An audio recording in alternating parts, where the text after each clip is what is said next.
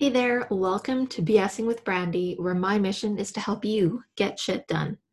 I'm your host, Brandi Good, and today we're going to talk about how to create an online course when you have very little to zero budget.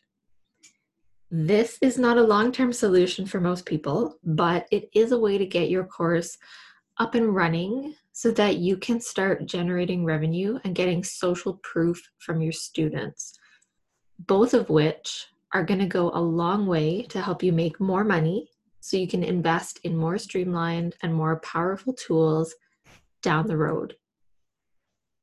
Here's some tough love for you.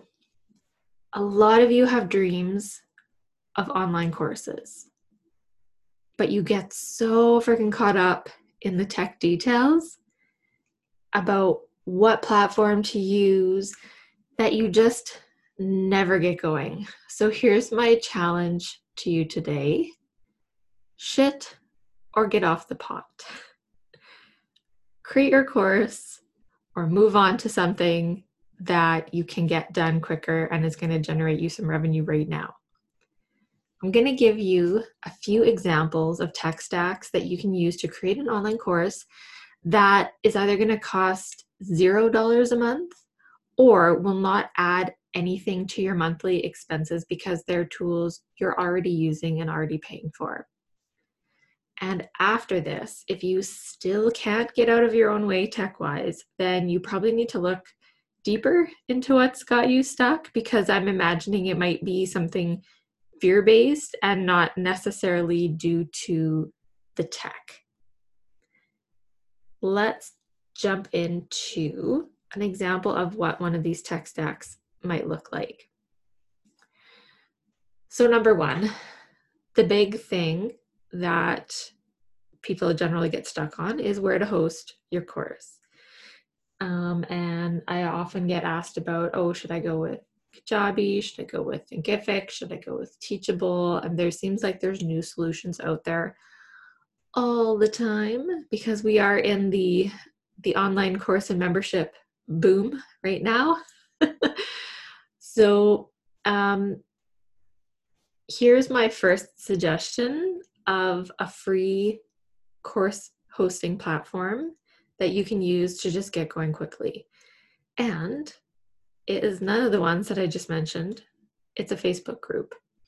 Uh, so I have another blog where I talked about using your Facebook group to host a course.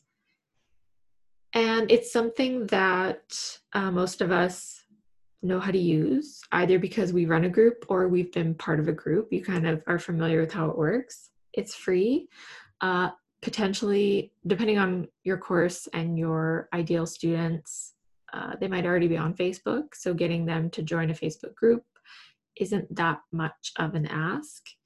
Um, and Facebook group groups actually have quite a few tools that make it really conducive to running an online course. And if you want to know exactly what all of those are, you can go read that blog post. I'll link to it in the show notes for your reference. Here's some other things. Um, so, if you want to have online meetings with your students, um, if it's just you talking more webinar style and them asking questions, you can do a Facebook Live inside your group. If you need more like a, a live together video conference type of thing, well, if you're all already on Facebook, um, Facebook Messenger would work perfectly. Um, there also is a new feature in groups to create like a room. I think it's called a room that has kind of the same the same ability to have uh, meetings and stuff like that. So again use facebook. Uh, if you need to communicate with your students again your facebook group is a really good place. If you if you need to send emails just use whatever email service you have don't necessarily get wrapped up in having to have an email service that has lots of automations and stuff. If you're starting out, chances are you don't have you know, like hundreds of students. And so if you just are emailing them from whatever email tool you're using, whether it be like Gmail or Outlook, um, just email them from there and be very careful not to spam. But if you're emailing specifically about your course, you're probably fine. So that um, brings me to course materials. Um, and since we were just talking about G- Gmail, uh, so if you're using, if you have Gmail or G Suite, or if you're using um, Outlook or Microsoft's equivalent of the productivity tools, then whether you're using them for free or using the paid versions, it's already part of your monthly expense. And so use those tools then to make your course materials. So if you need to make a download, maybe it's a Word doc that you save as a PDF, or maybe it's a Google mm-hmm. Slides that you again convert to a PDF, or you use slides, PowerPoint to make the slides for your course videos um, that then get uploaded into your Facebook group. Other kind of bonus course materials could include things like transcripts and closed captioning. So, Facebook groups, unlike Facebook pages, don't automatically generate closed captions for your videos. You can upload caption files. So here's the thing how do you get those? How do you generate those caption files? So there's lots of services out there that um, will do it if you pay for it, or they'll do it for free. But there's a it's more like a free trial. Like you can upload uh, up to 60 minutes of stuff and they'll transcribe it for you and then after that you have to pay. If you want to keep it free for now, then just use YouTube. Upload your video to YouTube. Uh, set up your account so that the automatic transcription is turned on. And then after a while, go back and check your video and download the caption file from YouTube. If you need to correct it, uh, you'll want to correct it in YouTube and then download that version. Once you upload your transcript, sorry, your caption file to your Facebook group, you, there's no way for you to edit it within there. Um, so that's captions. Transcriptions. Now, I don't know if Microsoft has an equivalent um, kind of thing, but I know if you are a G Suite user, if you have a Google Doc, uh, it's got this feature called voice typing. So if you were to play back your video and turn on voice typing, it will basically transcribe your video for you and then you can format it and save it as a PDF or whatever you need to do and add it to your course materials. The other course material you might have is audio. Uh, so if you are using a Facebook group, of course you'll know you can't upload audio files to Facebook. You can only upload videos. But if you say had your audio files saved in Google Drive, you could share the links to those and post those inside your Facebook group if people just wanted to download the audio instead of watching video.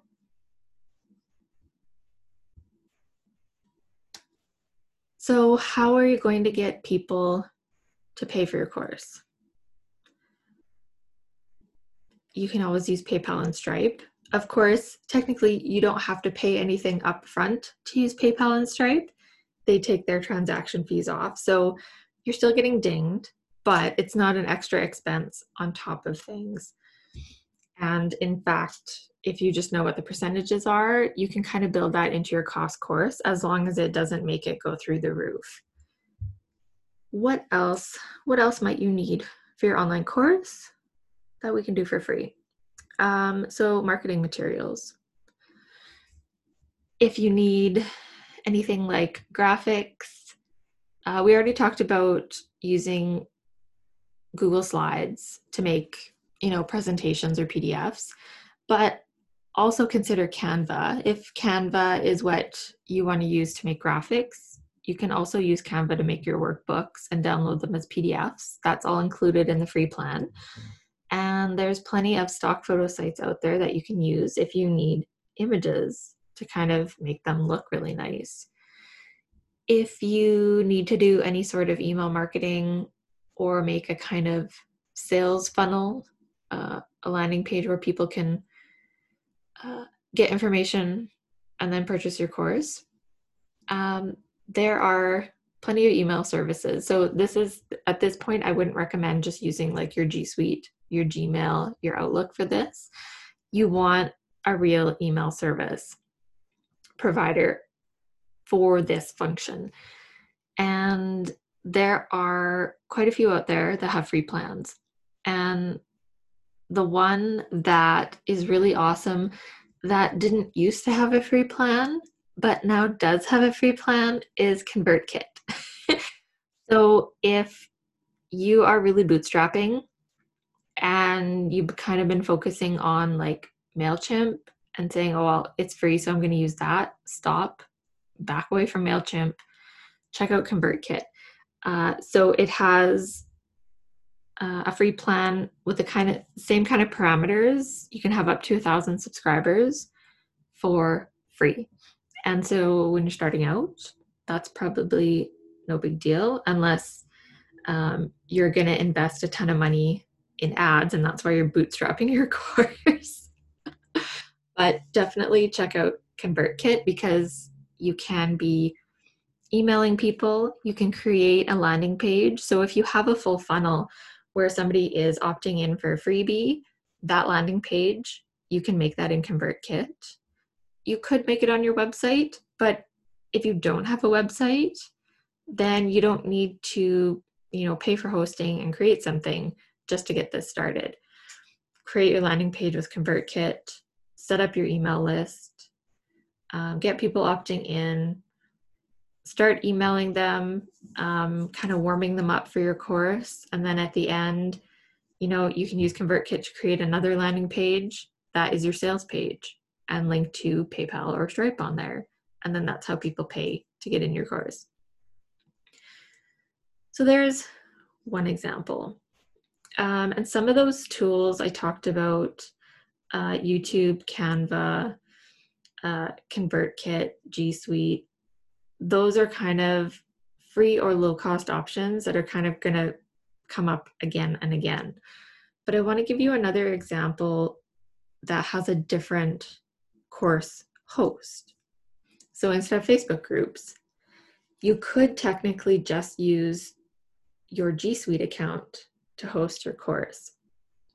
And you do this by storing all your materials in a Google Drive folder. And as long as it's organized in a way that makes sense.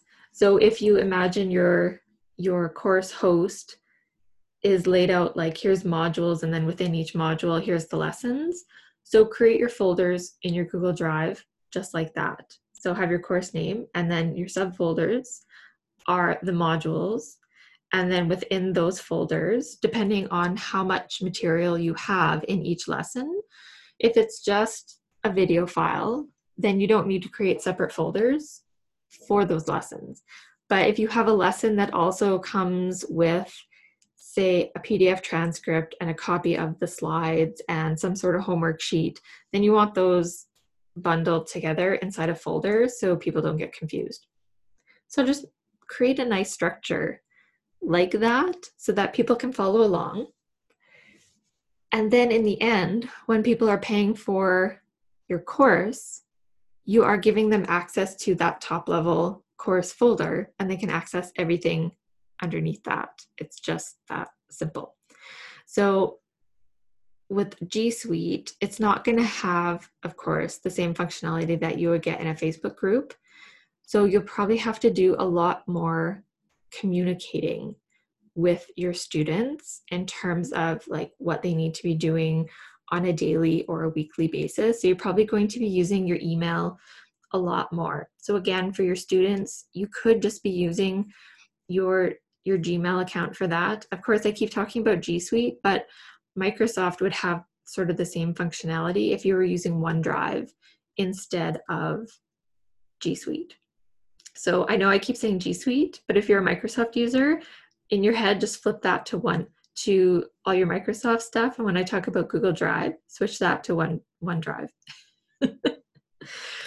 um, but yeah, you're gonna have to do a lot more communication um, because you don't have that kind of ad hoc Facebook group discussion functionality feature. So you are to want to be more consistent with your emailing. Uh, if you if your course is fairly straightforward, then you know G Suite or Outlook might be good enough. If you do need to do any sort of minor automations based on like oh if a student didn't complete a certain lesson or didn't um, click on a certain thing in an email, then you're going to want to look at a solution like a ConvertKit. Or if you really have something against ConvertKit, I suppose you can look at MailChimp. Um, but for free, the automations aren't that great. Um, and then you can get a little bit more fancy with your email strategy without adding to your monthly expenses. Uh, one thing we we never really talked about um, is editing your videos, or I suppose your audio, if that's what you're making. Uh, so, of course, the first tech stack I talked about, you were doing stuff in a Facebook group. So you were either doing your videos live in the Facebook group or you're uploading them. If you're using something like Google Drive or OneDrive to host all your materials, uh, you need something else to record with. So you might be thinking, oh, I'm just going to use the Google solution, which is Google Meet. Unfortunately, you need uh, an enterprise level G Suite account to be able to record Google meetings. So that is why I'm just recommending you use Loom, or you could even use the free version of Zoom. Totally up to you. Loom or Zoom will work fine and record your videos that way and then save them to Google Drive. If you need to do any editing to your videos, so video editing can be quite frustrating and quite time consuming, especially if you've never done anything like it before. So, my recommendation would actually be try, it's easier said than done, but try not to make videos or audio files that would need a lot of editing. and um, the reason for that is then that's one less thing for you to get stuck on, and it can take a lot of time. So if you just have really good bullet points and really good notes and you do some practicing, then generally you can get through your video and you might have to trim a little off the beginning and off the end and that is super easy lots of tools can do that but if you need to um, cut things up in the middle, cut out spaces. If you messed up and you have to go back and cut out a section, you're adding things, adding slides in between and narrating over stuff, it can get really complicated. So try to avoid that if you can. Um, but if you can't, then if you're a Mac user, iMovie is a really good solution for editing audio and video files and you can use it just to do the quick trim or you can do full video edits with it. Uh, if you are not a Mac user, if you have a Windows machine, then probably Camtasia is going to be your best bet. However, Camtasia is not totally free. So you can get a 30 day free trial and then you have to pay. So, what you could do is record all your stuff then sign up for Camtasia, and then edit all your stuff and make sure you get it done within 30 days. That's my recommendation. Um, then I think everything else in terms of having people pay for stuff, you know, PayPal or Stripe. Uh, if you need images, you can use Canva. Communication using your email. You could also use Facebook Messenger again for meetings and for one-off communication. If your students are open to that i i did have a course one time where the instructor insisted that we all um, communicate over facebook messenger. That's not my cup of tea. I like to keep my facebook messenger for my personal friends. I don't like that to be non-personal communication. Um, so i found that quite frustrating but all the other students were fine what that meant was i wasn't quite her ideal student. Um, and that, you know, became apparent as the course went on. I was like, this is not for me. so um, don't forget to think of, of what your students might like while you're trying to bootstrap. And don't be afraid to ask them as well. So that is the second um, stack that will cost you either zero dollars a month or won't add anything in because some of the stuff you might already be using. So there you have it. Go ahead, use these tech stacks I talked about today, or maybe this has inspired you to think about other free resources you could use. Maybe there's something else that you're already using and you're like, oh, that would totally work for me. And that is perfectly fine. Just remember, these aren't designed to be long term solutions. Think of them as like getting your first junker car when you first got your license. And then as you get more experienced and you make more money, you upgrade to a nicer and a nicer car. So that's kind of how I want you to think about your online course tech. But for now, your task is simply to get shit done. Get your course out there. Start making money off of it. That is the most important thing you can do. Don't worry about all the fancy tools. Uh, don't worry about um, like don't agonize over which one to use. Just bootstrap something because you know you're going to improve it as you go. That wraps up today's episode of BSing with Brandi. If you enjoyed this topic, you can find more like it at bsingwithbrandi.com. That is Brandi with an I, not with a Y. There you'll also find show notes and links to any of the resources I mentioned today. And while you're there, feel free to subscribe to future episodes on the platform of your choice. I wish you all the best getting shit done this week. Bye.